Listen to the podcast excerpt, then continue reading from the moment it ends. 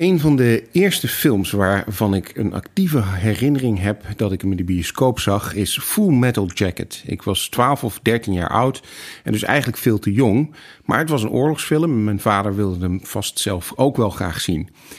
In die Rotterdamse bioscoop was ik me er nog niet van bewust dat er iemand achter die film zat.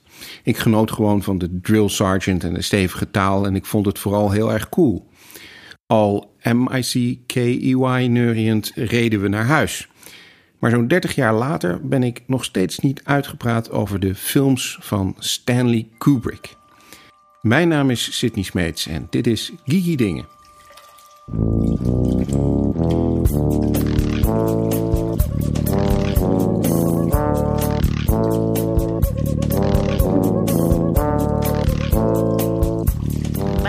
Is Linda Duits en Kubrick is voor mij een meesterfotograaf. Mijn naam is Lars Pasveer en Kubrick, daar denk ik aan een unieke filmmaker met een impact op heel veel filmmakers om hem heen en een eh, gouden hand in het kiezen van soundtracks.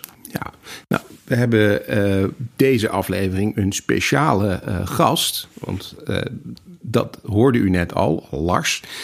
misschien kun je onze luisteraars nog vertellen wie je bent, Lars. nou, ik ben dus Lars Pasveer en ik werk voor Villa Media. Dat is een vakblad voor journalisten.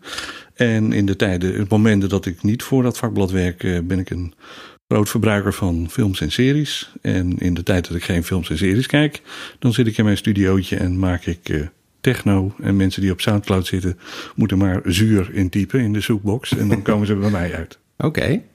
Um, nou ja, iedere aflevering van Geeky Dingen uh, bespreken we met elkaar wat we de afgelopen tijd uh, gezien hebben en wat we in de geeky wereld, wat ons is opgevallen. Um, wat heb je gezien of gehoord of gelezen? Ja, ik uh, heb eigenlijk iets een beetje, wat een beetje gênant is. ik heb nog nooit Adventure Time gekeken. En uh, dat, uh, Lars kijkt heel verbaasd. Die heeft het ook nog nooit gekeken. jij wel, Sydney? Jazeker, ik heb net nog een aflevering gekeken. Ja, en het, dus het staat op Netflix. Ja. En daar kwam ik achter. en, het, en ik vind het heel leuk. Het is wel heel erg crazy. Mm -hmm. um, maar dus Adventure Time is een, ja, een tekenfilmserie. Uh, uh, over een, een mensenkind en een hond. Uh, en die beleven allemaal avonturen met een prinses. En ja. allemaal rare vormpjes. En hele gekke over de top dingen. Het is heel een beetje trippy. Het is heel trippy. Het is inderdaad Jake the Dog en Finn the Human Boy. En de prinses heet Prinses Bubblegum. het speelt, speelt, zich af in het land van Oe. En later, als je de serie verder kijkt. Het eerste seizoen is nog redelijk. nou ja, allemaal losse verhalen. is niet zoveel connectie. Maar later kom je erachter uh, wat dat land van Oe eigenlijk is en wat er gebeurd is. En dat is best wel heftig. Uh, ja, het is echt wel een leuke serie om te kijken. Nou, ik ben benieuwd wat er, wat er nog meer gaat gebeuren. Wat is jou opgevallen, Lars? Ja, dat klinkt mij dus wel ook als iets wat ik even moet gaan uh, kijken. Ik vraag me ook af, hebben jullie het wel Isle of Dogs gezien? Van Jazeker. Ja. Ik wil het niet uh, meteen weer kapen naar een andere filmmaker, maar ik moest aan denken, een man, een, man, een jongen met een hond. Um, ja, wat is mij opgevallen? Um, eigenlijk één ding vanochtend, uh, een uitspraak van de rechtbank Rotterdam. En dat ging over een, uh, iemand had een spelletje gemaakt waar je stenen kon gooien naar uh, een soort Pokémon poppetjes met politiehoofden, hoofdfoto's van politieagenten. En die persoon die was aangeklaagd wegens nou, bedreiging. En het blijkt, de uitspraak is dat dat je digitale of virtuele mensen blijkbaar niet kunt bedreigen. Dus er was geen, die is niet veroordeeld voor mm-hmm. het maken van virtuele poppetjes waar je stenen naar kan gooien. Dat vond ik wel een opmerkelijke uitspraak. En eerste volgens mij over een computerspelletje in die zin. Dus uh, dat vond ik wel bijzonder. Heftig. Ja, computerspelletjes eh, die komen wel eens vaker voor in uh, strafzaken. We, ja. hebben het ook bijvoorbeeld gehad met RuneScape. Uh, dat is een spel waarin je spullen kunt kopen. Oh, en de vraag was, die uiteindelijk aan de rechter werd voorgelegd... of je dan dus ook spullen kunt stelen. Of je ja. dus een diefstal kunt plegen in een virtuele wereld. En dat was inderdaad uiteindelijk wel het geval. Ja, dus soms moet de rechter zich ook met geeky dingen bezig houden. exact. Um, ik heb de afgelopen periode een aantal dingen gedaan. Ik heb naar The Incredibles 2 gekeken. Uh, leuke film, mooi geanimeerd. Niet heel erg anders dan deel 1, kan ik zeggen. Maar goed, als je deel 1 leuk vond, dan vind je deel 2 waarschijnlijk ook leuk.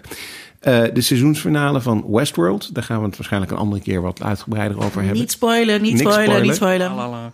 En ik ben nog uh, even naar uh, Frankfurt uh, geweest om daar naar de tentoonstelling te kijken over 2001 A Space Odyssey. Maar daar straks meer over. Voordat we gaan praten over het onderwerp van deze week, hebben we nog een prijsvraag af te handelen. Want de vorige keer kon je een, een mooie tekening winnen. En we kunnen nu ook onthullen wie er op die tekening staan en wie hem gewonnen heeft.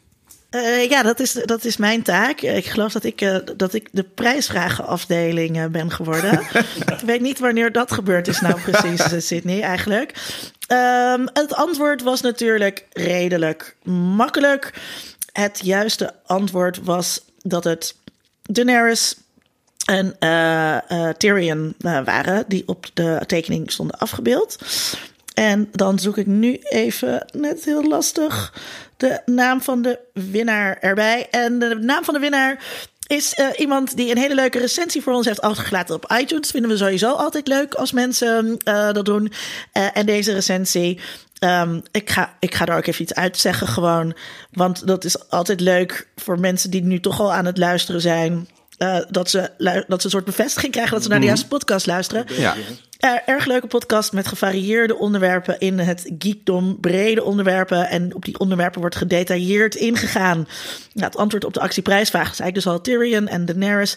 En degene die dit ingestuurd heeft, heet Chris Heijboer. Hartstikke leuk. Uh, Chris, als je uh, nu dit luistert, dat hopen we wel, want we hebben natuurlijk je adres nodig. Dus stuur ons even een mailtje op geekydingen.gmail.com en dan komt de tekening van de originele storyboarder. Um, wat was zijn naam ook weer? William Simpson. Ja, die komt dan uh, naar je toe, Chris Heijboer. Dankjewel. Hello, Hal, do you read me? Do you read me, Hal? Affirmative, Dave. I read you. Open the pod bay doors, Hal. I'm sorry, Dave. I'm afraid I can't do that. Nou, het moet wel duidelijk zijn dat deze aflevering over Stanley Kubrick gaat en over de films die de man uh, gemaakt heeft. De aanleiding daarvoor is de uh, re-release van 2001: A Space Odyssey. 50 jaar geleden is de film gemaakt en Warner Brothers heeft de film opnieuw in circulatie gebracht. Uh, mede op initiatief van Christopher Nolan, ook een regisseur uiteraard. Die vond het wel goed dat de oorspronkelijke 70 mm versie van die film nog een keer te zien zou zijn. Maar de naam van Nolan is er heel erg aan verbonden, maar ik ja. begrijp niet zo goed waarom. Weten we dat? Ja, omdat hij heeft gezegd dat het, die film hem heel erg heeft beïnvloed. Ja. En hij vond het belangrijk dat mensen dus die film nog een keer konden zien op het grote scherm, niet via een Blu-ray op je gewone televisie, zeg maar. En uh, ja, ik weet eerlijk gezegd niet eens in hoeverre hij verschilt van die versie die wij in ARI hebben gezien een jaar of wat terug. Nou, het is een, het is een nieuwe uh, of het is niet echt een gerestaureerde print, maar het is een nee. originele print. Dus het is, het is zeg maar de originele print zoals Kubrick hem ook in de bioscoop heeft gebracht. En uh, de première daarvan was in Cannes. Uh, daar ja. is hij voor het eerst vertoond, onder luid applaus uiteraard. En je kunt hem nu in de bioscoop zien. En onze luisteraars kunnen zelfs, we hadden het net al over een prijsvraag, nu meteen de volgende. Weer kunnen, een prijsvraag! Ja, kunnen twee vrijkaartjes winnen die we ter beschikking hebben gekregen van Warner Brothers. Um, wil jij 2001 A Space Odyssey in de bioscoop uh, zien? Stuur ons dan een mailtje en zet daarin uh, met wie jij graag naar 2001 wil. Want je krijgt twee kaartjes. En Moeten doe dat ze dan ook nog zeggen waar, waarom? Wordt er ook nog een motivatie ja, ja, bij? Graag, graag. Altijd je antwoord motiveren. Oké, okay, ja. Dus met wie je wilt en uh, waarom. En dat moet per e-mail naar kikidingen.gmail.com. Juist. En dan uh, laten wij zo snel mogelijk de winnaar weten uh, wie de kaartjes heeft gewonnen. En dat zullen we dan in de volgende aflevering ook nog bespreken. Nou, laten we het snel gaan hebben over Stanley Kubrick, want daar is ontzettend veel over te zeggen. En we hebben maar zes uur, sorry, anderhalf uur. Um, ja, laten we eens beginnen met, uh, met, uh, met Lars. Uh, je zei al, hè, voor, voor jou uh, Stanley Kubrick is een belangrijke filmmaker. Je hebt ja. veel van zijn films gezien. Niet ja. allemaal, geloof ik. Nee, de allervroegste niet. En Spartacus, moet ik bekennen, heb ik ook alleen maar in clips van YouTube van I Am Spartacus, I Am Spartacus. Mm -hmm. En vanaf Lolita, of nee, Paths of Glory, daar ben ik eigenlijk begonnen. En de rest heb ik allemaal meerdere keren gezien. Er hangt een print van het, uh, het tapijt van The Shining hangt bij mij op het toilet. Ja. En een originele film, filmposter van Barry Lyndon. Een van de films die ik gebruik om vriendschap te testen. Als, Ja. jij, als iemand hem kan uitzitten en, en er niet, eh, niet onderdoor gaat, dan, dan ben je oké in mijn boek. Dan mag je op mijn verjaardag komen. Maar, Best een eh, opgave bij Perry Lyndon. Ja, het is, eh, het is een hele, maar daarom is het ook een test van eh, vriendschap. Dus, Ge- geen eenvoudige test. Wel grappig dat je dus zegt over je huis. Dus bij mij, mijn gang is geïnspireerd op eh, een scène uit het toilet, eigenlijk uit de, uit The Shining. Eh, en die toiletten zijn super gaaf. Want dit is echt heel erg een, een breuk, zeg maar, met de rest van het hotel. Wat natuurlijk heel eh, statig hotel is. En die wc's zijn heel erg high-tech of heel futuristisch, met heel fel rood. Eh, en voor de rest een soort wit en grijs. Ja. En mijn gang heeft dus een wit-grijze vloer en rode muren. En mijn, mijn gang is redelijk lang. Dus dat was ook bedoeld om een soort van die eindeloosheid van, eh, eh, van die gangen van het hotel te weerspiegelen. Maar, en dat is eigenlijk ook een vriendschaptest. Eigenlijk niemand die bij mij thuis voor het eerst dan zegt... hey, Hey. dat is geïnspireerd op The Shining. Maar Ja. dat komt meestal wel als je die liters bloed door de gang gaat Precies. gooien. Precies. Je hebt eh, zo'n. Eh, dan kun je zeggen dat is ook nog weer een carry-verwijzing of zo. Je kunt dan zien, hebben mensen het wel door wat je bedoelt. Maar Maar het is wel grappig dat jullie het allebei over het eh, toilet hebben. Want toiletten die spelen wel een rol in de films van, eh, van Full. Metal Jacket. Bijvoorbeeld Full Metal Jacket. Ja. Maar eigenlijk, volgens mij zitten in al zijn films eh in scènes... 2001 zit er ook een, een hele beschrijving van hoe de Precies. gewichtloze wc werkt. Ja, ja de- eh, in al zijn films zit op de een of andere manier een moment waarop iemand naar het toilet gaat, of in een badkuip, of in een eh, douche of zo. Dr. Strangelove eh, is het de generaal die dus is doorgedraaid, die alles in werking zet. Ja. Die dan eh, naar de wc gaat en daar zelfmoord pleegt, zodat niemand de codes te weten Juist. komt waarmee eh, eh, alles gestopt kan worden. Ja, ik heb hem gisteren nog even Nog gekeken. even die, zit, ja, ja. die zit heel vers, eh, vers in het hoofd. Maar, Maar- als, we nou, als we nou per film zouden gaan, gaan bespreken, welke films, welke film vinden jullie dan? Wat is, wat is het? Wat zijn de twee belangrijkste? Nou, ik denk dat ja, de, de 2001, zeker voor het feit dat hij eh, dus al een halve eeuw oud is, als je ziet wat hij eh, heeft gedaan voor alle science fiction die daarnaast is, daarna is gekomen, een bepaalde traagheid van eh, ruimteschepen, eh, als ze het goed doen, stilte, heel veel stilte en eh, ja, god, de moordende computers zijn ook nooit meer hetzelfde sinds eh, hel. Dus eh, en en ja, eh, gewoon de hele visuele eh, stijl. Ik vraag, me- ik vraag me af of, eh, hoe science fiction zou zijn als, eh, als deze film niet gemaakt was. Ben jij het ook eens dat 2001 in ieder geval een van de beste is? Zullen we die dan als Ja. eerste bespreken? Ja, 2001 is zeker een van de, van de beste. Eh, ik vind Twee het- beste, zei ik hè? Ja, precies. ja. Gelukkig mag je er Zijn twee nog, eh, kiezen, want eh, hij heeft meer, meer goede films. En ik vind dat als je het over de andere eh goede films van, van Kubrick gaat hebben, is het moeilijk, omdat ik vind dat eh, één film, denk ik, de tweede beste is en de andere film eh, mijn favoriet is. Eh, die ook heel goed is, maar Kan je dat nog verklappen? Nu al? nou ja, ik, vind The uit? Shining na eh 2001 vind ik The Shining de meest eh, revolutionaire, Mm. baanbrekende, invloedrijke eh, film eh, die Kubrick heeft eh, gemaakt. Maar ik zei net al in de introductie, eh, eh, Full Metal Jacket is voor mij wel een van de beste Kubrick films, gewoon omdat ik ja, dat, dat verhaal, de manier waarop het in beeld is gebracht, hoe er geacteerd eh, eh, wordt in die Ja. film. Het is misschien wel zijn meest toegankelijke mainstream film, zou je kunnen zeggen. Dus in die zin ben ik heel blasé. Ja. Maar eh, ja, die film heeft wel een bijzondere plek in mijn, in mijn Ik, hart. ik, ja, wat je zei in de intro. Ik heb hem namelijk ook in de bioscoop gezien Mhm. in 87. En volgens mij had ik hem niet mogen zien ook. Nee. Maar ja, dat, dat kon toen nog blijkbaar. Ik weet ook niet hoe die gemarket is. Of dat dat hele leeftijdensysteem nog niet ingevoerd was of zo. Maar eh, wat mij van die film ook heel erg bijbleef... is, die, is dat het echt zo'n twee luiken heeft. Mhm. Natuurlijk eerst die verschrikkelijke sfeer van de opleiding... en daarna natuurlijk met de Gomer Paal die... eh, eh, zijn World of Shit eh, beëindigt. En dan heb je dus dat hele stuk in eh, Vietnam. eh, ja, het eh, blijft vast. We lopen een beetje door elkaar, door elkaar la- laten we het zo Dus- over Full Metal Jacket, laten we het daar later even over, Maar over doen we hebben. eerst 2001. Wat ik dus, eh, waarom ik Kubrick zo fantastisch eh, vind. 2001 was mijn introductie trouwens met, met Kubrick. Is dat hij eigenlijk alle genres zo'n beetje is afgegaan in zijn eh, carrière. En eh, voor al die genres heel eigenlijk dus geen. Het zijn allemaal niet genrefilms. Nee. Dus eh, 2001 heeft wel de toon gezet, denk ik, voor, voor science fiction films.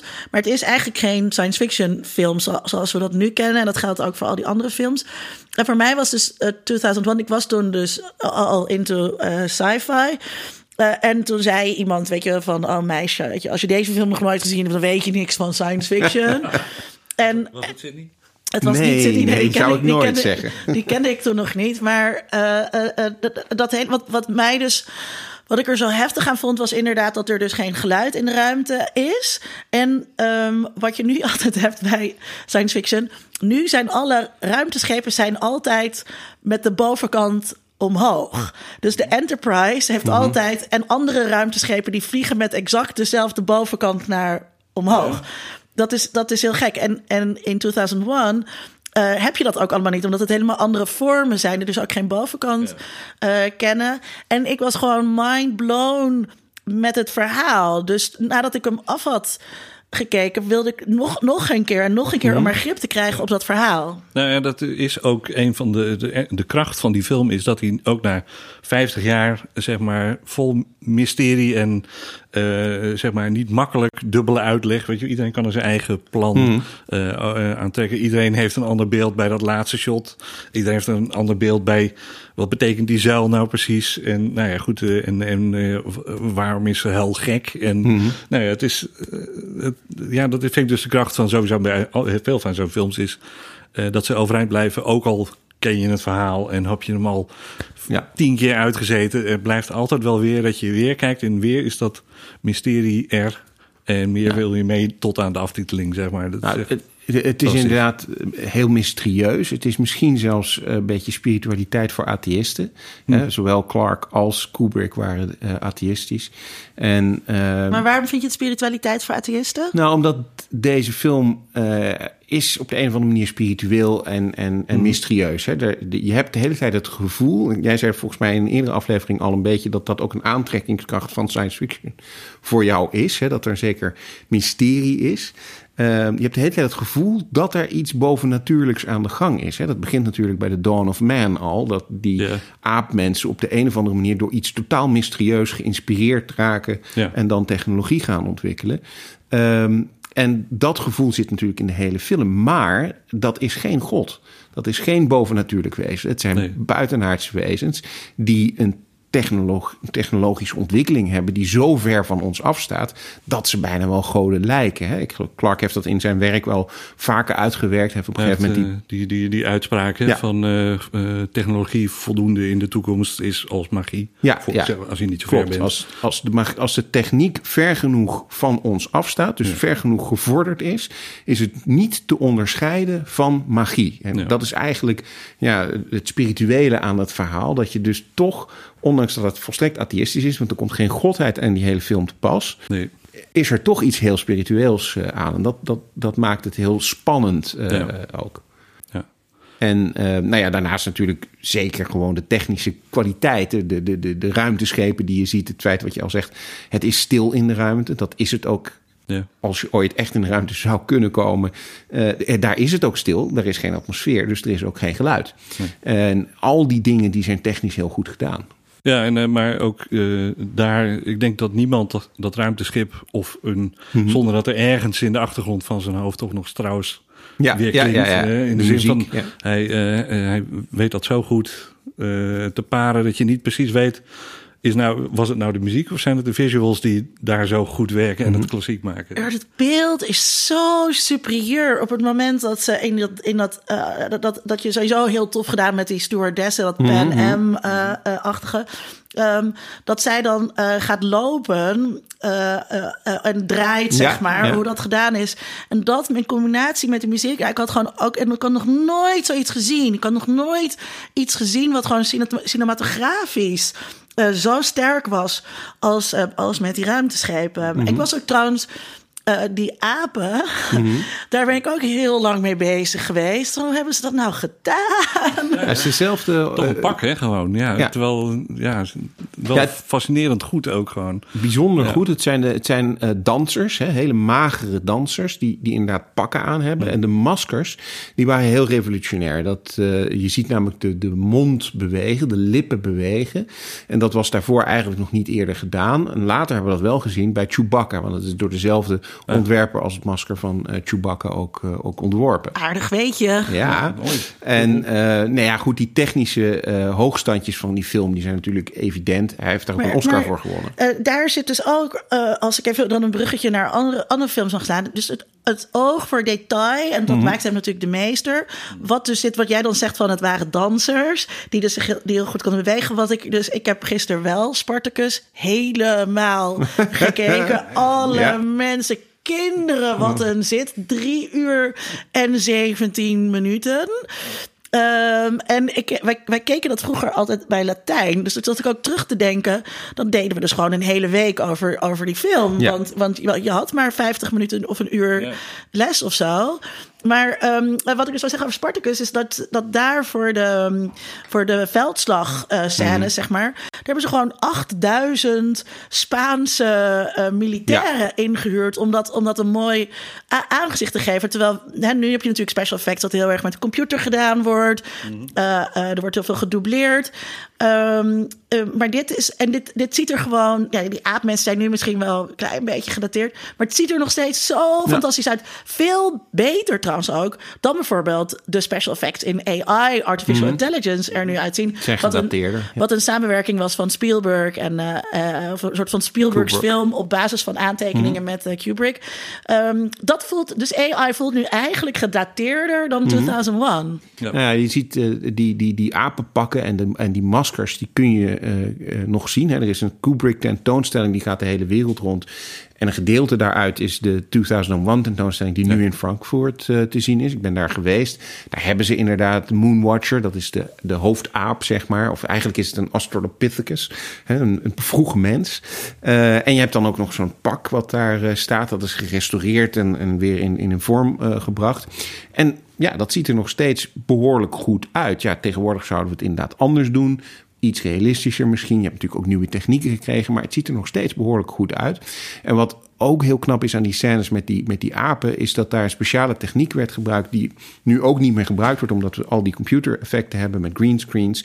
Dit is zogenaamde front projection. Dus dat wil zeggen dat er foto's zijn gemaakt van landschappen in Afrika, die geprojecteerd werden achter de eh, acteurs. En dat gebeurde op van het werd In mijn hoofd zijn ze dus echt gewoon in Afrika. Juist, en dat is ook het knappe van die techniek. Door dat dus te doen, krijg je een enorm dieptewerking. Waardoor het net lijkt alsof ze er echt zijn. Eh, ja, nogmaals, als je nu de film kijkt en je weet dat, dan kun je het allemaal wel zien. Maar voor die tijd was dat behoorlijk eh, eh, knap. En, Ja. en, en, en ja, inderdaad, precies wat jij zegt. In jouw beleving zijn ze gewoon echt in, in, in Afrika. Ja, ja en, dat, en wat het, het knappe is, is eh, omdat hij zo'n slavendrijver was, denk ik, Mhm. eh, in de zin. En dus eh, eh, niks was eh, minder goed, of eh, eh, niks was Goed genoeg. goed genoeg. Eh, dat het dus ook in een 70 mm print op een gigantisch scherm. eh, het valt helemaal niet door de mand. Terwijl inderdaad, als je nu AI nog een keer in roulatie zou brengen, dan denk je misschien, god ja, die schaduwen die zijn toch wel gedaan om iets te maskeren of zo. Dus dat is wel echt een, ja, dat, ja, dat maakte me Ja. dus echt een, een van mijn favorieten.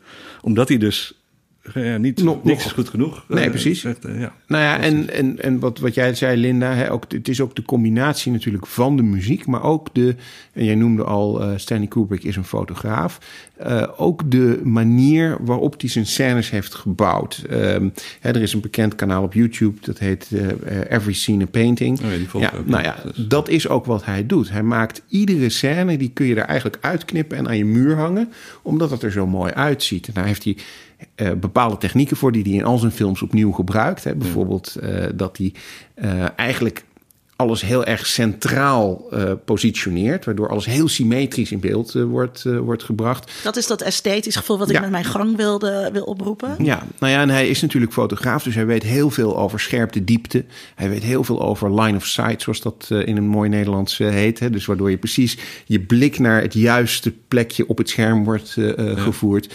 Ja, dat ziet er fantastisch uit. En als je dat dan combineert, en dat is ook wel weer op de een of andere manier filosofisch mooi. Hè? Je krijgt dus een. Wacht, ik wil eerst even. Ik wil eerst even, want uh, voor de luisteraar, we hebben niet een heel strak thematisch draaiboek voor, voor deze aflevering, maar we gaan een beetje zigzaggend denk ik er doorheen.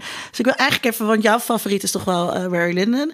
Um, uh, dat dat um, Every Seen a Painting, dat is natuurlijk echt wat hij, bij, wat hij in die film wilde doen ook. Ja, dat, dat is natuurlijk de beroemde NASA-lens, mm -hmm. die dus ja, een, ook speciaal gemaakt en speciaal op de camera gemonteerd is en zo. Maar daar gebruikt hij dat dat, dat uh, een van de weinige momenten dat hij ook wel laat zien van ik heb die techniek nu. Hè. Mm -hmm. dus dan, of hij begint met een close-up die uitzoomt, dat je denkt van holy Christ, dat goed. Of mm -hmm. juist tegenovergesteld een prachtig landschap die dan inderdaad inzoomt op de twee mensen die met elkaar staan te ja. praten en zo. En uh, ja, uh, je vraag was. Nou, eigenlijk gewoon of je daar iets over wilde zeggen. Ja, nee, dat uh, doe ik dus bij deze. Maar, Nou ja, eh, misschien nog even over die lens. Hè, want hij heeft inderdaad. Nou, kijk, de, het, het techniek en het gebruiken van nieuwe technieken. eh, dat was echt een ding voor Kubrick. En dat is eigenlijk iets wat je, denk ik, nu als nieuwe kijker niet door hebt. Omdat het natuurlijk toch wel oudere films zijn. En je kijkt gewoon naar films die je heel mooi vindt. Toen waren ze technisch heel vooruitstrevend. Wat jij zegt over eh, Barry Lyndon. Hè, bijvoorbeeld het gebruik van die speciale lens. Dat is een lens, een, een hele snelle lens. Eh, fotografen noemen lenzen waar je dus heel veel licht mee opvangt. Waardoor je dus een een, een, nou ja, een donkere scène kunt fotograferen of filmen, noemen ze een snelle lens. Nou, dit was een lens met een f 0.7. Nou, dat gaan we niet uitleggen, maar fotografen die weten dat dat een extreem snelle lens is, die eigenlijk totaal niet bestaat, behalve voor NASA. Want NASA had die lenzen nodig en die zijn dus ook voor hun gemaakt.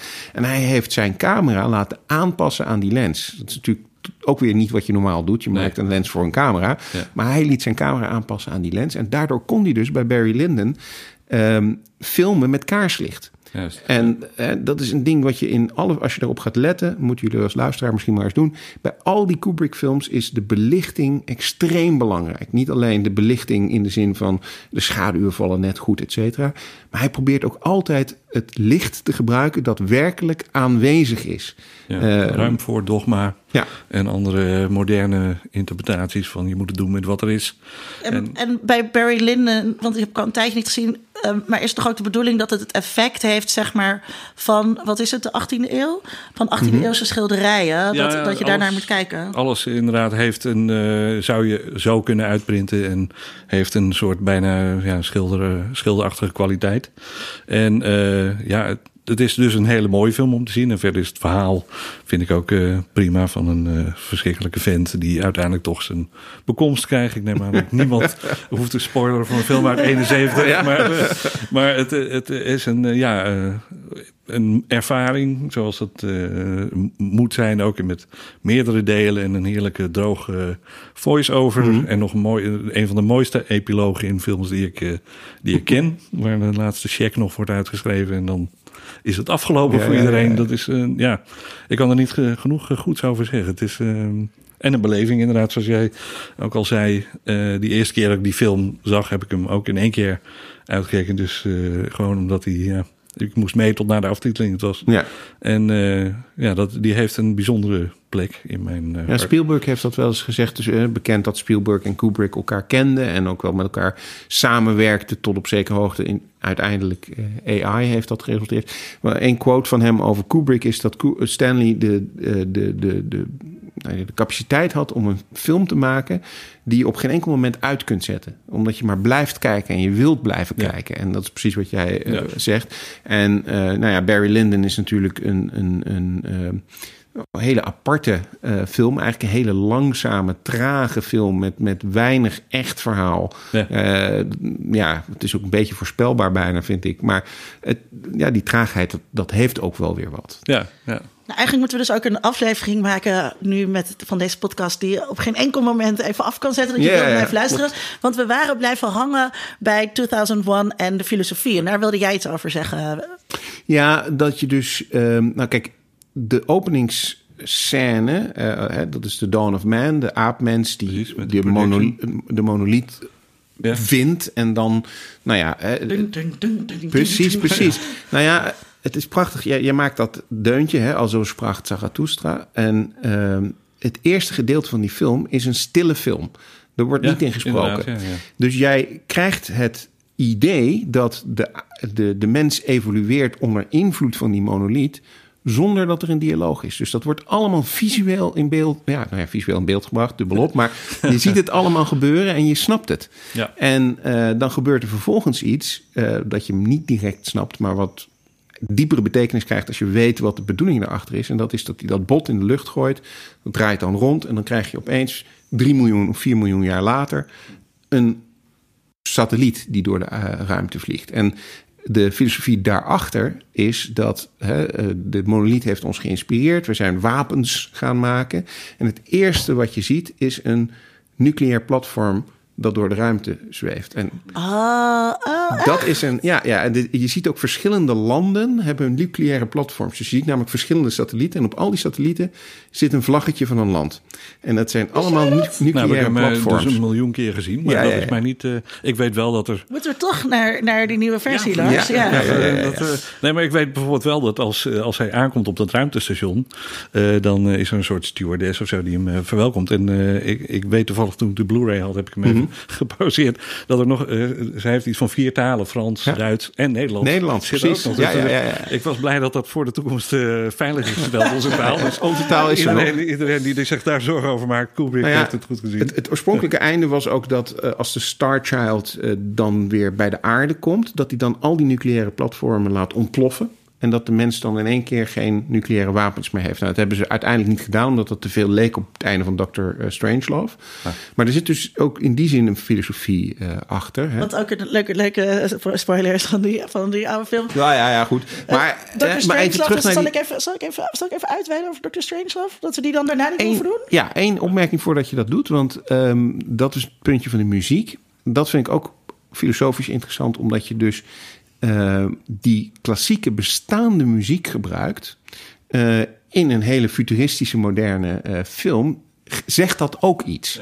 Het, het heeft A, iets documentaire-achtigs. Hè, want zeker in die tijd gebruikten documentaires vaak bestaande muziek.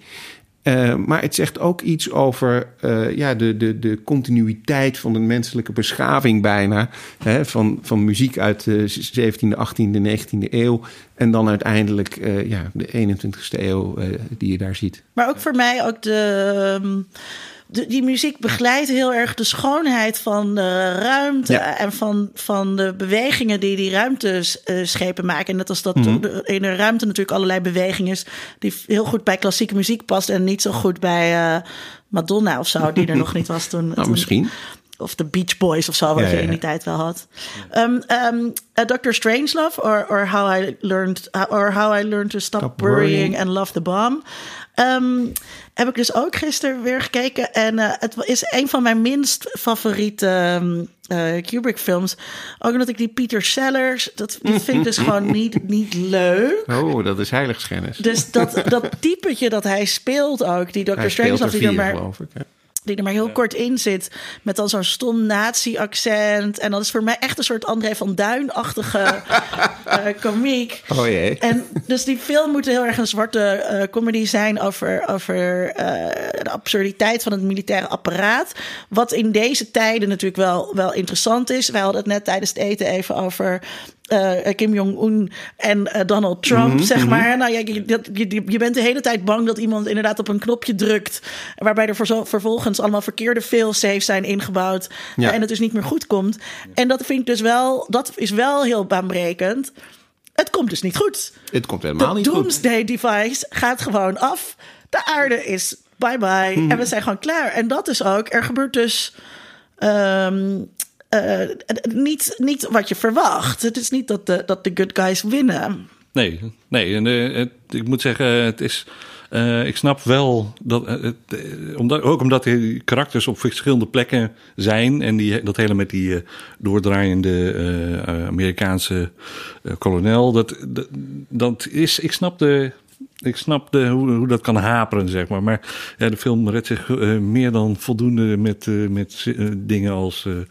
eh, eh, Gentlemen, you can't fight here. This is the war room. Ja. Dat is, dat, alleen al die film, eh, die is al goed. Ja.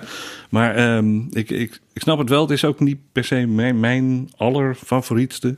Maar ja, ik, ben, ik hou wel van Pieter Sellers. Ja. En ik vind dat hij ook wel eh, lekker op eh, dreef is. Zeker. Dus, eh, en ook wel weer eh, prachtige sets en zo. Maar ik kan me... En hele gave muziek ook. Mhm. eh, als, eh, als, vooral als ze in eh, dat...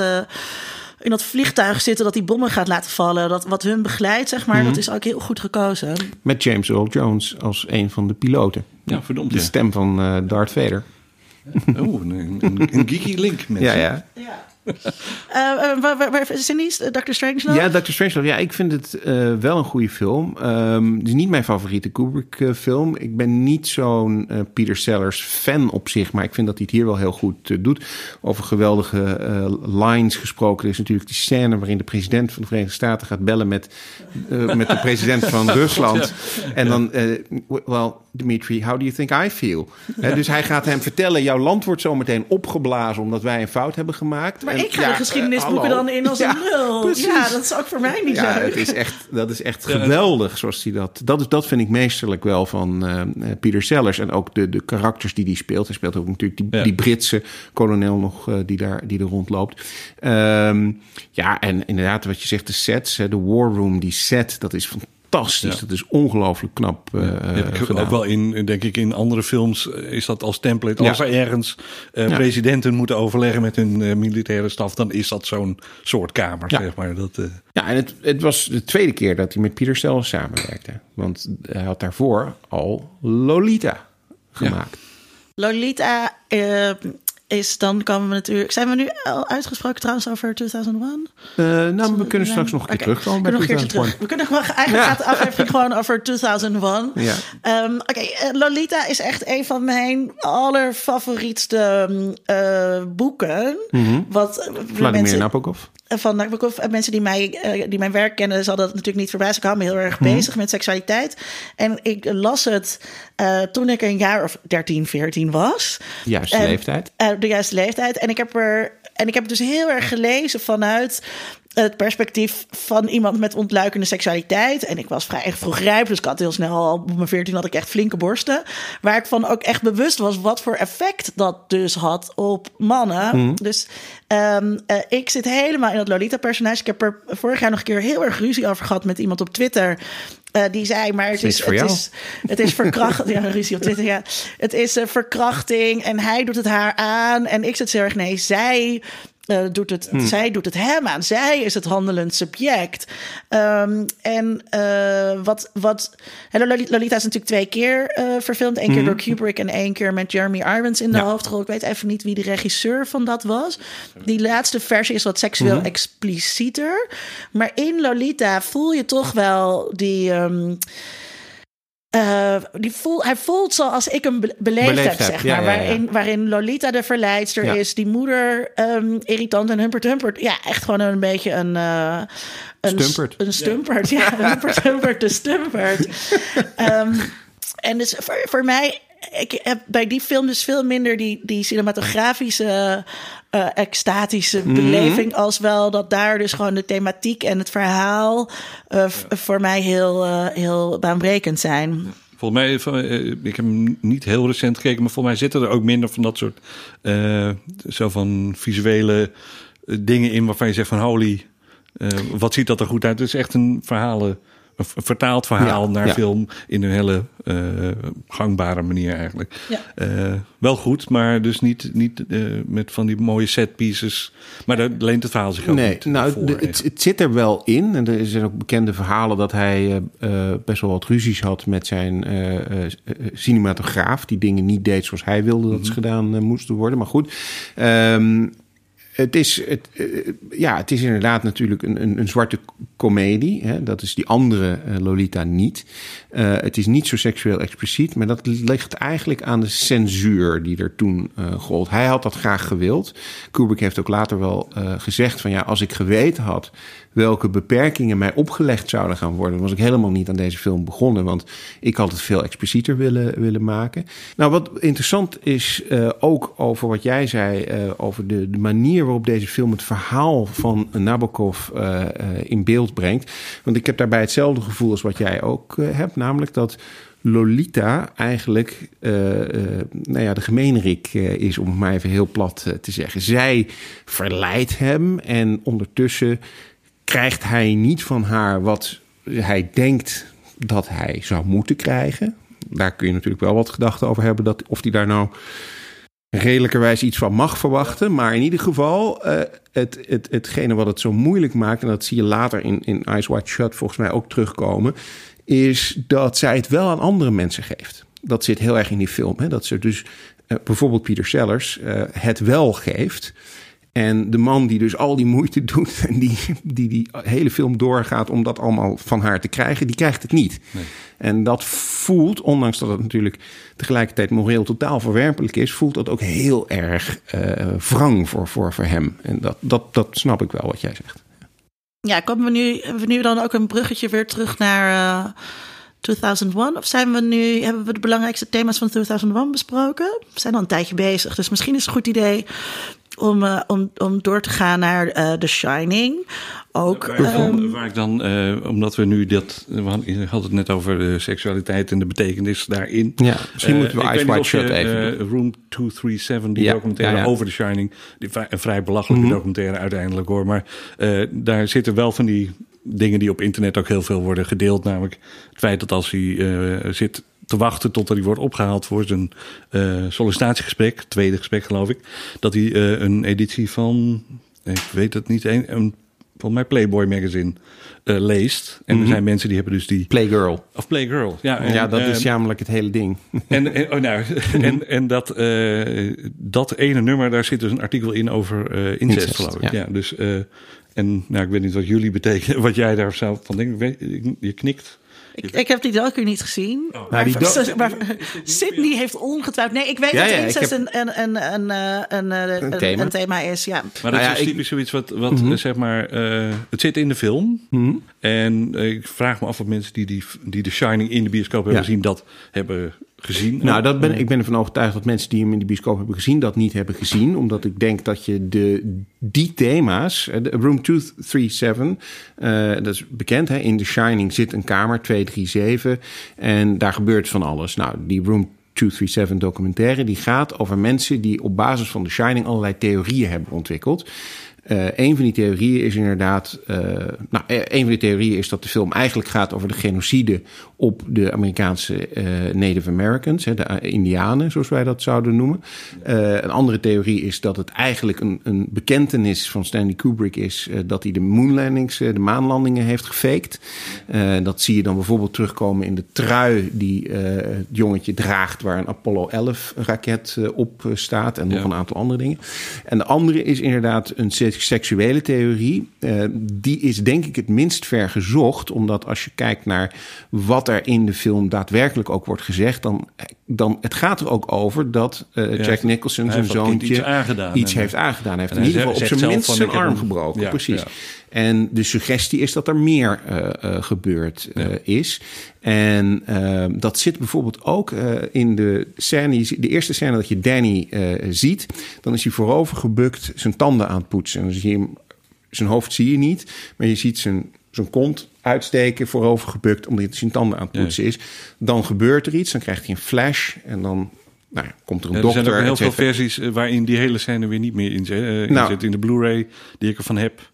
Uh, zit die hele scène weer niet, maar ik weet okay. wel van het bestaan ervan. Nou ja, die scène die lijkt heel erg op de scène die je later ziet uh, als uh, de moeder van Danny op een gegeven moment een kamer inkijkt en dan is er een man in een berenpak die is ja. een andere man aan het pijpen.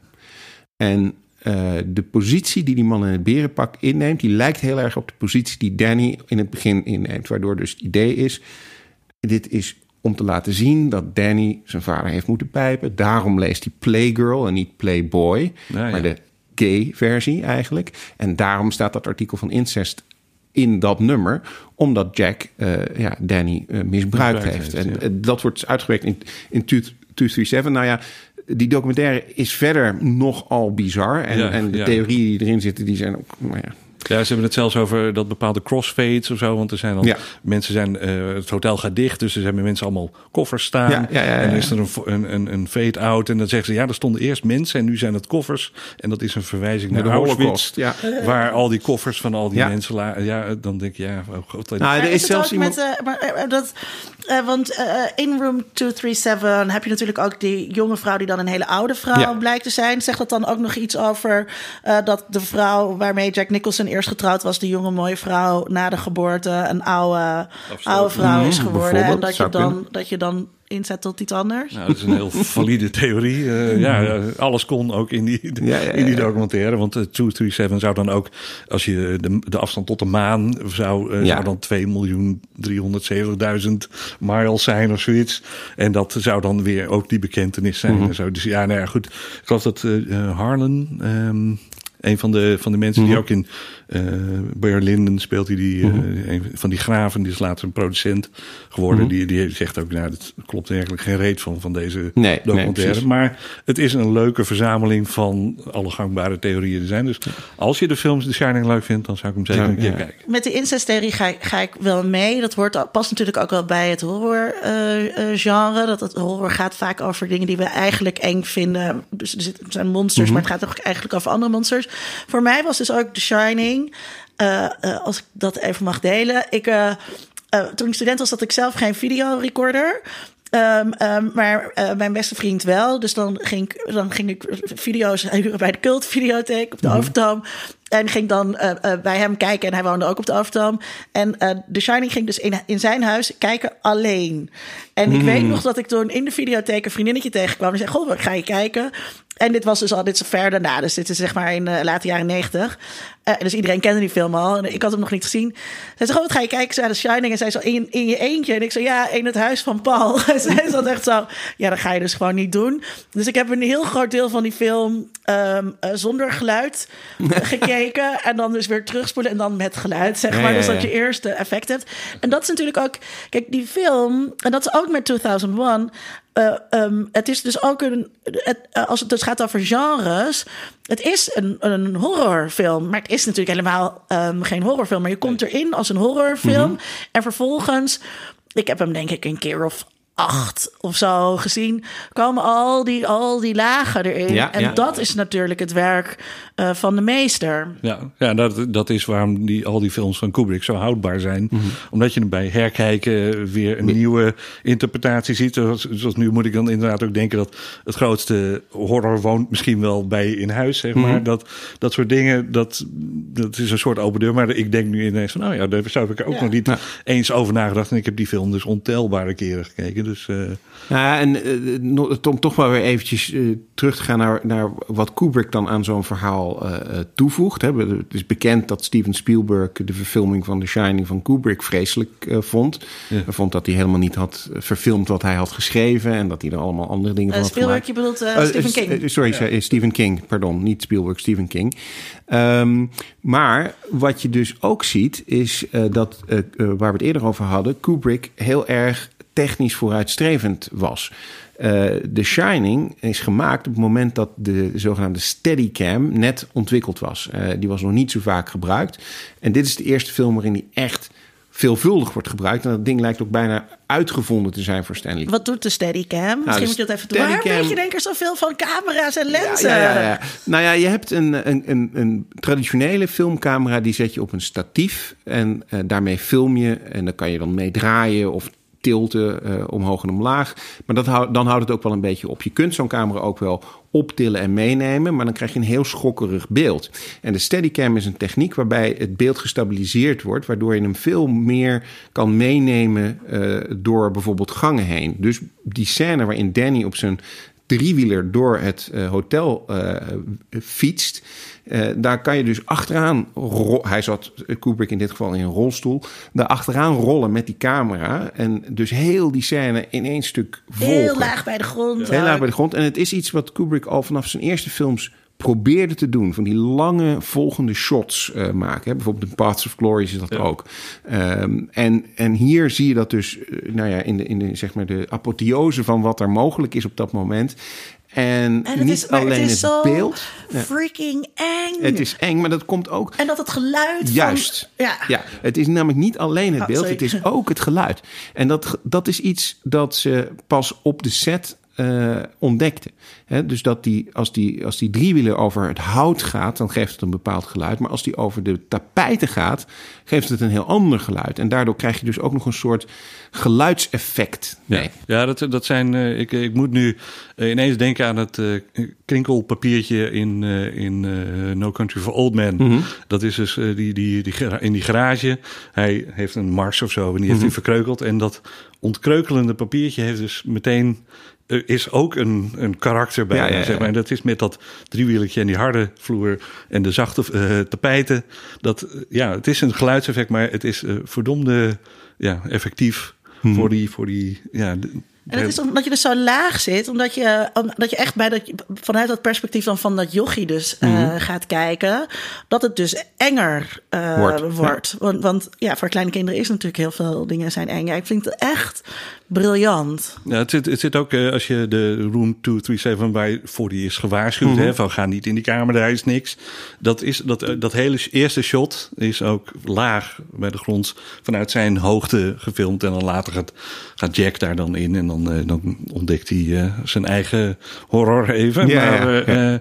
ja, het, die, die film, het is ehm, ja, eigen, eigenaardig goed hoe die overeind blijft in, in, in kracht inderdaad van, van wat is eng. En het voegt lagen toe elke keer dat je er opnieuw naar kijkt. Het is echt... eh, Nou, en wat, wat, wat natuurlijk ook is bij ehm, eh, The Shining heel erg, nog- nog wel meer misschien dan bij 2001, is dat het echt, echt een cultureel product is waar zoveel mensen aan zijn gaan, eh, naar, naar zijn gaan verwijzen. Dus er is.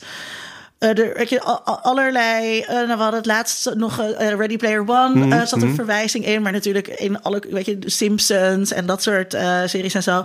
Als je The Shining niet hebt gezien. Wat ik me niet kan voorstellen dat onze luisteraars dat niet hebben gezien. Dan, dan mis je zoveel culturele eh, verwijzingen. Dat is. Ik kan eigenlijk zelf even geen andere film bedenken. Ja, Star Wars misschien, maar dat is ook veel subtieler. Maar hier zijn er verwijzingen die je dan dus terugziet. Gaan over dat bloed wat je ziet stromen. Of het doolhof. Dus niet zozeer personages of plot, want dat is een beetje plat. Maar juist al die andere dingen Ja. die gekopieerd zijn. Ja, ja. Dat je dus ook weet. ehm, ehm, regisseurs van nu hebben die film gekeken en hebben die film zo fantastisch gevonden dat die Ja. eerbetonen erin zitten. Nou ja, regisseurs van nu, eh, dat, dat is, hè, daar hadden we het aan het begin al even over. Christopher Nolan is een heel duidelijk eh, voorbeeld. In, in zijn films zie je dingen terugkomen die eh, uit eh, de films van, eh, van Kubrick eh, eh, komen. Zit onder andere eh, natuurlijk in Interstellar. Hè, dat is duidelijk een verwijzing Ja, naar 2001, wel in zijn eigen manier.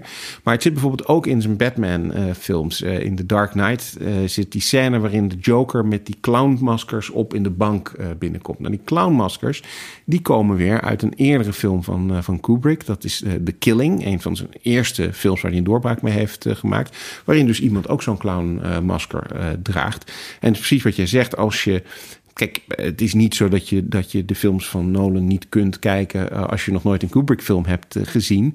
Maar als je die wel hebt gezien, dan zit er meer achter en meer, en meer diepgang Ja. in. Ja. Ja, nee, zeker. Dus, eh, maar ik denk dus ook dat eh, zeg maar de, de invloed is niet alleen eh, op een regisseur geweest, maar dat zijn waarschijnlijk ook sounddesigners en, Mhm. eh, en hoe gebruik je eh, klassiek of andere werk Mhm. onder een scène en zo. Dus, en, en de sounddesign dus, zoals met die vloer en die kleden, maar ook er zit in 2001 bijvoorbeeld als die computer de bemanning uitschakelt, zit er ook constant een harde pieptoon Ja. in met flikkerende schermen en dat soort dingen. En dat is ook best moedig om, om nou ja, het is niet minutenlang, maar toch vrij lang mensen bloot te stellen aan geluiden die ze Ja. waarschijnlijk nooit eerder in een bioscoop hebben gehoord. Eh, dus dus zijn, zijn invloed, daar- daarom hou ik ook van Kubrick als filmmaker, omdat zijn invloed dus eh, zo breed is. Niet alleen Ja. maar van, oh, een goede film. Nee, maar, maar mooi- sets, sound design, eh, gebruik van muziek. En Mhm. nou ja, goed. Nou ja, over die muziek. Hè. Hij heeft eh, in heel veel van zijn films eh, bestaande muziek eh, gebruikt. Eh, ik moet zeggen dat toen ik die films de eerste paar keren zag... ik dat niet altijd door had. Omdat het soms ook hele voor mij onbekende bestaande muziek eh, En The was. Shining is het ook heel modern. eh, Ja, precies. Maar heel veel van de muziek is dus wel eh, bestaande muziek. Eh, Full Metal Jacket is anders. Daar zit muziek in die gecomponeerd is. Maar, Maar eh, ook heel veel popmuziek. ook heel veel popmuziek. Inderdaad ook weer bestaande eh, Plus ook weer heel veel gesampled. In, Ja. Dus in die zin Later is dat ook weer... Ja, ja, oh, me so horny. Ja. Eh, you- we love you long time. Ik weet het. Ja, de Two Life Crew. De Two Life Crew. Zo oud ben ik niet, mensen. Maar, ehm, Zo oud eh, ben ik wel. Dat moet ik wel zeggen. Zo ben ik wel, ja. ehm, maar, je, zit- maar dat, dat, dat, die muziek is ook eh, in een andere film van hem heel cruciaal. En dat is natuurlijk A Clockwork Orange. Orange. Precies, Ja. Clockwork Orange. Want, Mijn, eh, mijn, mijn ehm eh, doctoraalscriptie gaat over zinloos geweld. Mhm. Nou ja, dat was, dat, dat was die beweging tegen zinloos geweld kwam natuurlijk ver na A Clockwork Orange. Ehm, maar wat ik wel heel frappant vond toen ik dat verband eh, ging, ging leggen. Ja, nou, eh, die beweging tegen geweld en met name ook de vraag of films mensen aanzetten tot geweld, Ja, ja. die is wel een beetje met Clockwork Orange begonnen. Niet nee, helemaal. maar de, de beweging eh, die je had in, eh, in de late jaren negentig had je de, de stichting tegen zinloos Ja, ja, ja, geweld met- met die- de- met de Lieve Heersbeestjes. Ja, ja, ja, Dus dat precies. is echt wel een fenomeen van de Ja. jaren negentig. Nee, natuurlijk. Nee, geweld in televisie, geweld in media, dat Ja. eh, is vanaf de jaren tachtig. Ja, nou ja, en dat met, wat je dus met eh, Clockwork Orange ook zag, is dat die film bijvoorbeeld in het Verenigd Koninkrijk Rijk een hele lange tijd niet vertoond mocht worden, omdat ze dus vonden dat die te extreem was. Eh, Kubrick heeft zelf gevraagd op een gegeven moment om de film uit roulatie te nemen. Was er niet een, was er niet een home invasion of zo die Ja. daarop leek? Eh, ja, er zijn onder andere een aantal eh, krantenartikelen verschenen van, van mensen die dan dingen hadden gedaan die leken op, op de Clockwork Orange eh, bende. Eh, en dan stond er ook wel eh, in de krant natuurlijk een Clockwork Orange Gang. Nou Ja. Was natuurlijk niet zo. Maar, eh, en Kubrick heeft heel veel negatief eh, commentaar daarop gekregen. Dus hij kreeg heel veel eh, brieven en bedreigingen. Op een gegeven moment toen die Barry Lyndon aan het opnemen was in Ierland... eh, moest hij onderduiken omdat hij een dreigement kreeg... naar aanleiding van Clockwork Orange, die toen nog eh, eh, circuleerde. Ehm, waardoor hij dus gewoon niet verder kon gaan met, met filmen. Dus hij heeft daar echt wel heel erg veel last van gehad. Hij vond het heel naar dat dat, dat, dat zo ging. En ehm, nou ja, ook wat ik al zei, de muziek eh, in Clockwork Orange, bestaande eh, muziek van verschillende componisten, maar natuurlijk vooral van eh, Ludwig van Beethoven. En het idee voor de mensen die hem nog niet hebben gezien, ik zou zeggen, dan moet je deze podcast nu pauzeren en gaan kijken, ehm, is dat er een, een jonge man is, Alex. Ja, je hoeft het niet uit te leggen. Nee, Nee, nee, we gaan er gewoon Oké. van uit dat iedereen die dat luistert. Dat, nee, want we, Nou ja. hebben, we hebben weinig tijd. Dus, Klopt, eh, klopt. Dus Nou ja, in de- ieder hup geval- naar de analyse. Het, het, het, ja, nou ja, de analyse is dus uiteindelijk dat, dat eh, hij moet, eh, nou ja, hoe noem je dat? Eh, het, het geweld moet uit hem, eh, uit hem genezen worden. Eh, maar het bijeffect is dat hij ook eh, nou ja, een, een hele heftige reactie krijgt als hij die muziek eh, hoort. En Ja. uiteindelijk is hij aan het einde van de film genezen. Maar de vraag is, op welke manier is hij nou eh, genezen? Wat ik heel tof vind ook in, eh, in eh, dus minder zeg maar die, die communicatiewetenschappelijk effectvraag van muziek en geweld en dat soort dingen, is, is hier toch ook wel de, de styling van, van die film. Ehm, met die prachtige melkbar waar ze in zitten, die bolroetjes, de outfits eh, eh, die ze aan hebben.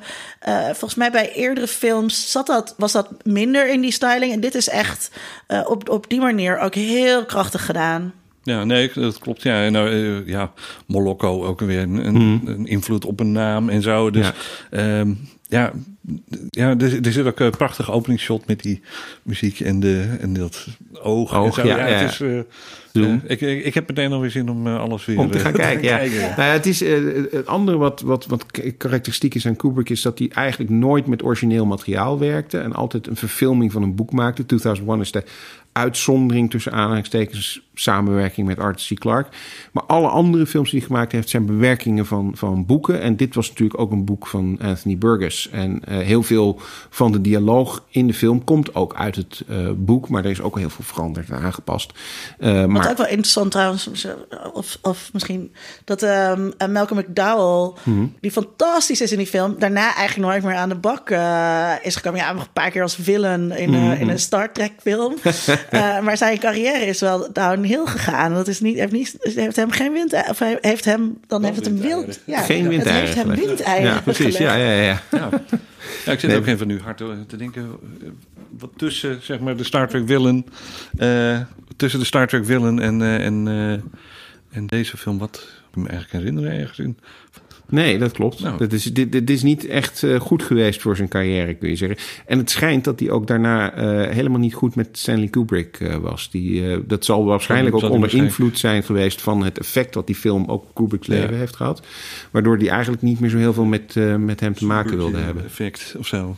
Maar ik begreep ook dat Kubrick, ehm, omdat hij zo'n perfectionist was, eindeloos scènes over eh, liet doen. Dus ja, op een gegeven moment, dan, dan, ik kan me voorstellen dat je als acteur daar ook eh, wel knettergek van wordt. Ik geloof dat Shelley Duvall ook eh, flink getraumatiseerd is. eh, Zeker, tijdens, zeker, zeker. Dat, er zitten ook in de ook making of The Shining echt hele harde momenten waarin die Shelley Duvall behoorlijk eh, uitscheldt. Ja. Ehm, overigens nog een Star Wars connection. We hebben dus 2001 met de maskers van Chewbacca. We hadden al Dave Prowse in eh, En in eh, Clockwork Orange eh, zit eh, Dave Prowse. Ik zei net de verkeerde naam. Dave Prowse is de man die Darth Vader speelt.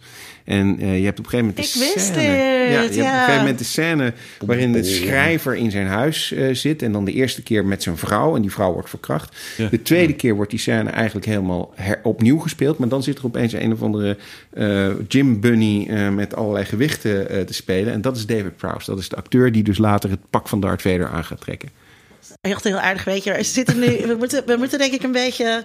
Een Richting een afronding? Ja, maar we zitten heel erg te fanboyen Ja, moet- eh, op alles. Er, er zijn er ook dingen die we dan eh, minder vinden? Of, of films eh, die we minder vinden? Ja, nou ja, ik, ik ben zelf, wat ik al zei, niet zo'n, volgens mij zei ik dat net al, niet zo'n hele grote fan van zijn eh, allervroegste werk. Eh, dus Fear and Desire en eh, Killer's Kiss, dat vind ik gewoon niet. Ja, Killer's Kiss, dat heeft nog wel weer iets interessants, omdat het zich afspeelt in New York. En je krijgt een heel mooi beeld van New York in die tijd, wat er nu niet meer is. Nee. Maar verder is het niet zo'n interessante film. The Killing is best oké, maar is wat mij betreft geen, vind ik niet een briljante film. En, eh, maar goed, dat, wat ik nu ga zeggen is controversieel. Eyes Wide Shut vind ik een vreselijke film. Oh, nou, dat is toch niet controversieel? Er zijn echt heel veel mensen die dat, eh, die, die, die, die film afschuwelijk eh, vonden. Nou, ik vind, ik, ja, ik vind dat hij, hij krijgt een beetje een bad eh, deal. Maar ik Mhm. denk dat dat voor een heel groot deel aan, door het Hollywood power koppel Kidman en eh, Cruise komt. Ik ben het helemaal met jou eens, Lars. Maar de film zelf, als vertaling van die eh traumnovelle, is het origineel. Het is ook een heel dromerige film Mhm. Ja. uiteindelijk. Het zou, het zou een soort slaapwandeling kunnen zijn. Ja, het is En- bijna letterlijk het verhaal van Traumanovelle. Ja. Er is niet veel aan veranderd. Maar eh, in, eh, ik vind hem wel gewoon, hij, hij is echt net zo fascinerend. eh, zeg maar, ik kan hem niet uitzetten. Ik was één Mhm. keer toen, ik weet, ik weet niet eens waar het precies startte, maar het was verdomde laat en ik moest werken de volgende dag. Maar ja, ik kon hem gewoon niet, niet uitzetten. Dus ik ging uiteindelijk iets om half twee of zo pas op een school night naar bed. Maar dat is, was wel de kracht van die film, is nog steeds de kracht van die film. Ik vind hem een hele mooie, dromerige film, maar die dus eh, ja, een beetje de pest heeft van Ja, ja, ja. dat er mensen in zitten die niet gewoon, ja, die er zijn veel mensen die trekken ze gewoon heel erg slecht. En zeker jij bent ook- combinatie. Fan van Barry Lyndon. En het masker, masker wat, eh, wat Tom Cruise draagt... is het masker van de acteur van Barry Lyndon. Dus het, eh, Oh, nou ja, voor- voor- bij Ice White eh, Shot toen was ik in- inmiddels bij, zeg maar. Dus die heb ik inderdaad eh, eh, in de bioscoop gezien. En ik weet nog dat de verwachtingen waren toen ook heel hoog natuurlijk. En eh, eh, ja, dat, dat, dat is een beetje dan omdat Kubrick toen al dood was, meen ik ook. Mhm. Ja, hij, is, Ehm, eh, hij heeft de film de, voor de eerste edit eh, heeft hij gemaakt en toen een week later overleden. En, en dus eh, ja, toen, toen waren mensen gewoon heel erg teleurgesteld. Maar ik ben het met jou eens. Ook als je, ik heb een enorme hekel, dat zullen de luisteraars weten, aan Tom Cruise. En op het moment dat je Tom Cruise inderdaad een beetje wegdenkt, of, of dat een beetje anders denkt, dan is het heel goed. En ik vind juist ook, zeg maar, die, omdat ze toen nog getrouwd waren, ik denk dat dat heel goed was. Dat je, als, zij zit dan op de wc, hey, daar zijn die wc's weer. En ehm, eh, dan gaat zij plassen en hij is een beetje met dingen bezig. En zeg maar, de, de intimiteit van een getrouwd stel, dat eindeloos Ja. bij elkaar is. Dat, dat alledaagse daarvan wordt er zo krachtig Zeker, neergezet. ja. Waardoor je helemaal begrijpt. Eigenlijk alleen die ene badkamerscène van het, ook- klaarmaken. Het is ook al heel vroeg, geloof ik, dat die scène dus... Je, komt dat, je, je wordt geïntroduceerd bij die karakters... en zeg maar binnen een paar minuten zit zij al op de wc achterloos. Mhm, Dus het is bijna shocking, zeg maar. Als, als je dat net ziet, denk je, zitten we daar nu al? Maar dat is inderdaad omdat ze zo een, al een hele lange relatie hebben. Ook in die film. En dan, dan biegt ze inderdaad op dat ze, ik veel was... heeft nagedacht over een slippertje, geloof ik.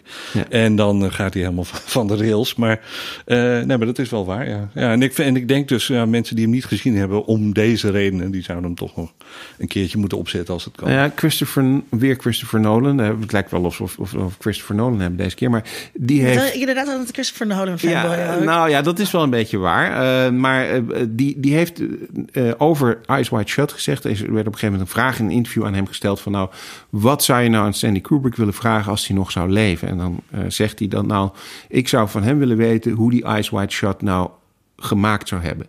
Eh, want, zegt hij, hij is overleden na de eerste edit. En we weten van Kubrick dat hij na de eerste edit nog zo ongelooflijk veel aan films veranderde. Eh, dus hij zegt van, ik zou zo graag willen weten hoe Eyes Wide Shut nou echt geworden Dat was. is ook een beetje met AI.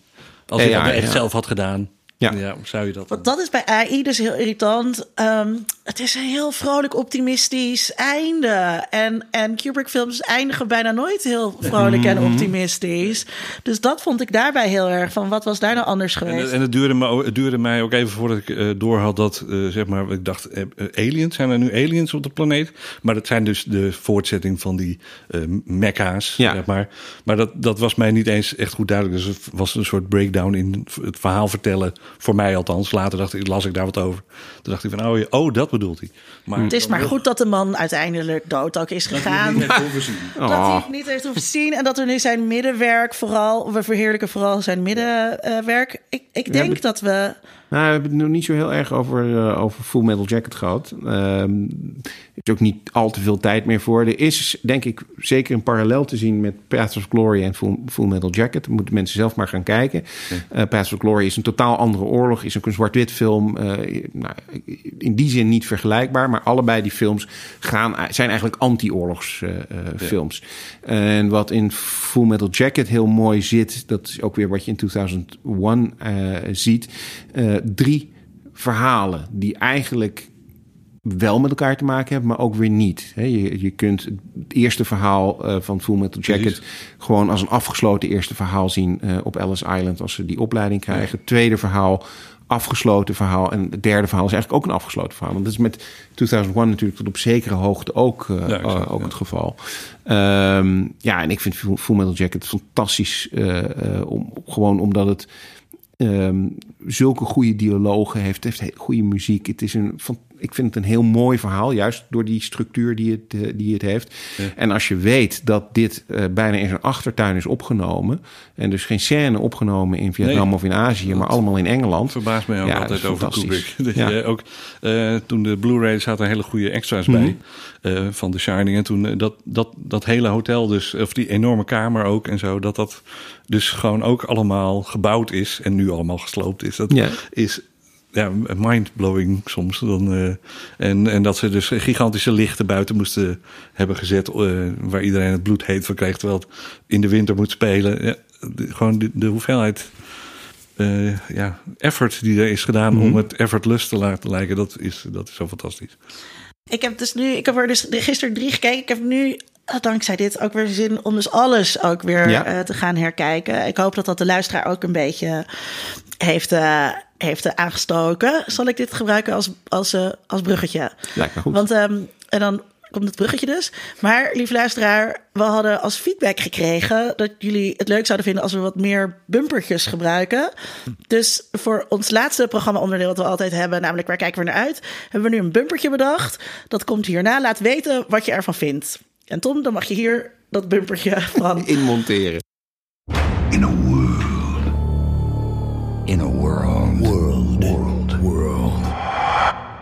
In a world. Nou, dat was nog eens een bumpertje. Ehm, en zoals eh, altijd sluiten we deze aflevering ook weer af met waar we naar uitkijken. En Linda, waar heb jij je zinnen op gezet de komende tijd? Ik heb mijn zinnen gezet. Eh, Nou ja, dus op Kubrick films weer herkijken. Maar ook eh, er is een nieuw eh, tweede seizoen van Glow is in Ja. première gegaan op Netflix. Eh, Glow gaat over vrouwelijke worstelaars in de jaren tachtig. Mhm. Dus als je een beetje van nostalgie en retro eh, dingen houdt, dan de muziek is te gek, de haar, de kapsels zijn te gek, de outfits eh, zijn te gek. Het, het is eh, een aardig verhaaltje over een vrouwenworstelteam dat opgezet wordt. Nou, die krijgen te maken met allerlei tegenslag. Dat is eh, seizoen 1. En ik keek net de trailer voor seizoen 2. Die tegenslag zet weer door. Ja. Het is niet de allergaafste serie, maar het is echt zeker wel een hele fijne Netflix eh middenmotor. En een heel origineel idee. En een heel origineel eh, idee. Dus, eh, God, heet die HBO-serie over hoeren in de jaren zeventig? Ik weet niet. Ja, klopt. Weet je wat je denkt? van, Ah, hey, ik- waarom is dit... Ja. dat zit het punt van mijn tong. Eh, dat moeten mensen maar even googelen. Maar het is heel erg goed met eh, Maggie Gyllenhaal. Ja. Dus, eh, Ja, ja. Eh, en ik, ik kijk uit. Ik heb toevallig net. Het heeft ook nog weer een leuke verbinding met eh, 2001. En, of The Shining eigenlijk. Met eh, de gefakte maanlanding. Want ik zag de trailer van het nieuwe Ryan Gosling. eh, eh, The First Man. Hey, dat, gaat over, dat gaat over de maanlanding. En dat ziet er echt eh, zeer goed uit. Ik heb even gegoogeld wanneer ik dat dan zou kunnen zien. En eh ja, warp, warp, dat is pas in oktober 2018. Ja, ja. Komt die pas uit. Dus, Hey. Je kunt wel het boek de lezen. trailer en de trailer kijken als mensen eh, daar Ja, ja, ja. geen tijd ja First. Man, hè, dat is Neil Armstrong, First Ja. Man on the Moon, uiteraard. Eh, ja, dat zag, dat zag er goed uit. Ehm, ik ga eh, ehm, op het moment dat jullie eh, luisteraars deze aflevering eh, luisteren of kunnen luisteren eh, naar Star Wars in het Concertgebouw. Dat is een eh, ehm, integrale vertoning van de eerste film, A New Hope, met live begeleiding van een orkest. Eh, Ze dus- raken niet uitgekeken op dat Star Wars in het concertgebouw. Nee. hè? Nee, Want dat we klopt. zijn, je stuurde vandaag ook weer iets door. Ja. En ik heb geloof ik al kaartjes voor volgend jaar zomer, wanneer Ja. ze weer Star Wars doen. Het is wel een beetje de cash cow van... het is eh, inderdaad de cash cow aan het worden. Iedereen, Ja. iedereen wil gewoon kapitaliseren op geeky dingen. Ja, de- sinds, sinds wij deze podcast zijn begonnen eigenlijk. Ja. Ehm, maar daarnaast eh, is er nog iets anders waar ik naar uitkijk. En dat is dat ik er de volgende keer niet bij ben. En dan zul je zeggen van, Wap, kijk, wap, kijk je daar naar uit? Nou, op zich vind ik het heel jammer. Want de volgende keer eh, gaan eh, Dan Hassler Forrest en Linda Duits... En denk ik Tom Aalmoes, maar dat weet ik nog niet helemaal zeker. Het hebben over soundtracks en muziek in films. Nou, daar hebben we het vandaag ook al een beetje over gehad. Maar volgende uitzending gaan jullie helemaal los. En zoals ik al zei, ik ben er dan niet, want ik zit dan in San Diego op Comic Con. En eh, ik zal proberen daar voor jullie nog jaloers iets eh, op te nemen. Wij zijn er niet zo doors verder. Niet jaloers, verder niet. Nee. Hey Sydney, misschien moet je ook nog even, moeten we nog even ook aan de luisteraar eh, vertellen over het fantastische evenement dat wij gepland hebben op 1 augustus. Zeker. Eh, zoals je ehm, weet of niet weet, eh, is het in augustus eh, in Amsterdam Pride. Hè, de rest van de wereld vier- viert dat eigenlijk in juni en juli, maar wij in Nederland doen dat in augustus. En het thema van Amsterdam Pride, vroeger heette het gewoon Amsterdam Gay Pride, maar nu Wij zijn ervoor dat het gewoon weer Gay Pride heet. Daar kan je een opiniestuk van mij in Sydney over Ja, lezen precies. van vorig jaar. Eh, maar goed, Amsterdam Pride. Het thema is dit jaar Heroes. Heroes. Nou, eh, dat is heel geeky. Eh, dat zie je ook terug in de thema's van verschillende boten die voorbij gaan komen. Waaronder onder andere De dit Kiki jaar... Dingenboot. Oh nee. Nee, helaas dat niet. Maar er is wel een Netflix-boot. dus eh, nou ja, als je dan als bedrijf meedoet, kan ik me voorstellen bij Netflix dat er nog wel iets te zeggen is eh, over waarom ze dat eh, doen. Nou, in ieder geval, tijdens die week op 1 augustus, dat is de woensdag, eh, gaan wij de Geeky Dingen aflevering van die week live opnemen. En jij kunt daar gewoon bij zijn. En daar hoef je geen eens een prijsvraag voor te winnen. Nee. Je kan gewoon komen. Ja. Ja, dus het is eh, in Sociëteit Sexyland. Eh, dat is eh, eh, in Noord. En niet een stukje in Noord, maar gewoon echt direct naast het pontje. eh, bij de NASM. Eh, we beginnen volgens mij om eh vijf uur. Ja. Kan je binnenlopen? Yep. Kost dat? Kost 2,50, maar dat gaat niet naar ons. Dat gaat gewoon naar Sexyland. Dat is, ze hebben gewoon geld nodig om dat draaiende te houden. En, we hebben wat bijzondere gasten. Daar ga ik nu nog niet zoveel over vertellen. Je kunt er wel meer over lezen op onze Facebookpagina. Ehm, en we gaan het hebben over LHBT plus representatie in eh, de popcultuur. En. En geeky dingen eigenlijk, ja, precies. En we hebben cosplayers. Ja, en dat is dus leuk als je komt. Eh, dan ben je dus live bij eh, de opname van de podcast. En dan kan je boel roepen als je iets stom vindt. Of klappen als je iets leuk vindt. Ja. en je kan natuurlijk ook ons ontmoeten. En Ja. misschien is Den, Den Hassler Forrest er ook wel. Misschien wel. Misschien kunnen we En- dat gewoon regelen. Ja, en dan kun je na afloop gezellig met ons een eh, geeky drankje drinken. Ja, dat ook nog. Zijn we nu eh, daarmee aan het einde? Ja, Ja. dit was geeky Nee, we dingen. moeten nog eerst Oh. Lars bedanken. Ja, Oh, ja. Lars, hartstikke bedankt dat je er was. Ja, nee, graag gedaan. Was, eh, Kom je nog een keer? nou, als er een onderwerp is waar jullie me willen hebben, dan eh, ben ik erbij. Heel graag. Luisteraars, dit was Geeky Dingen.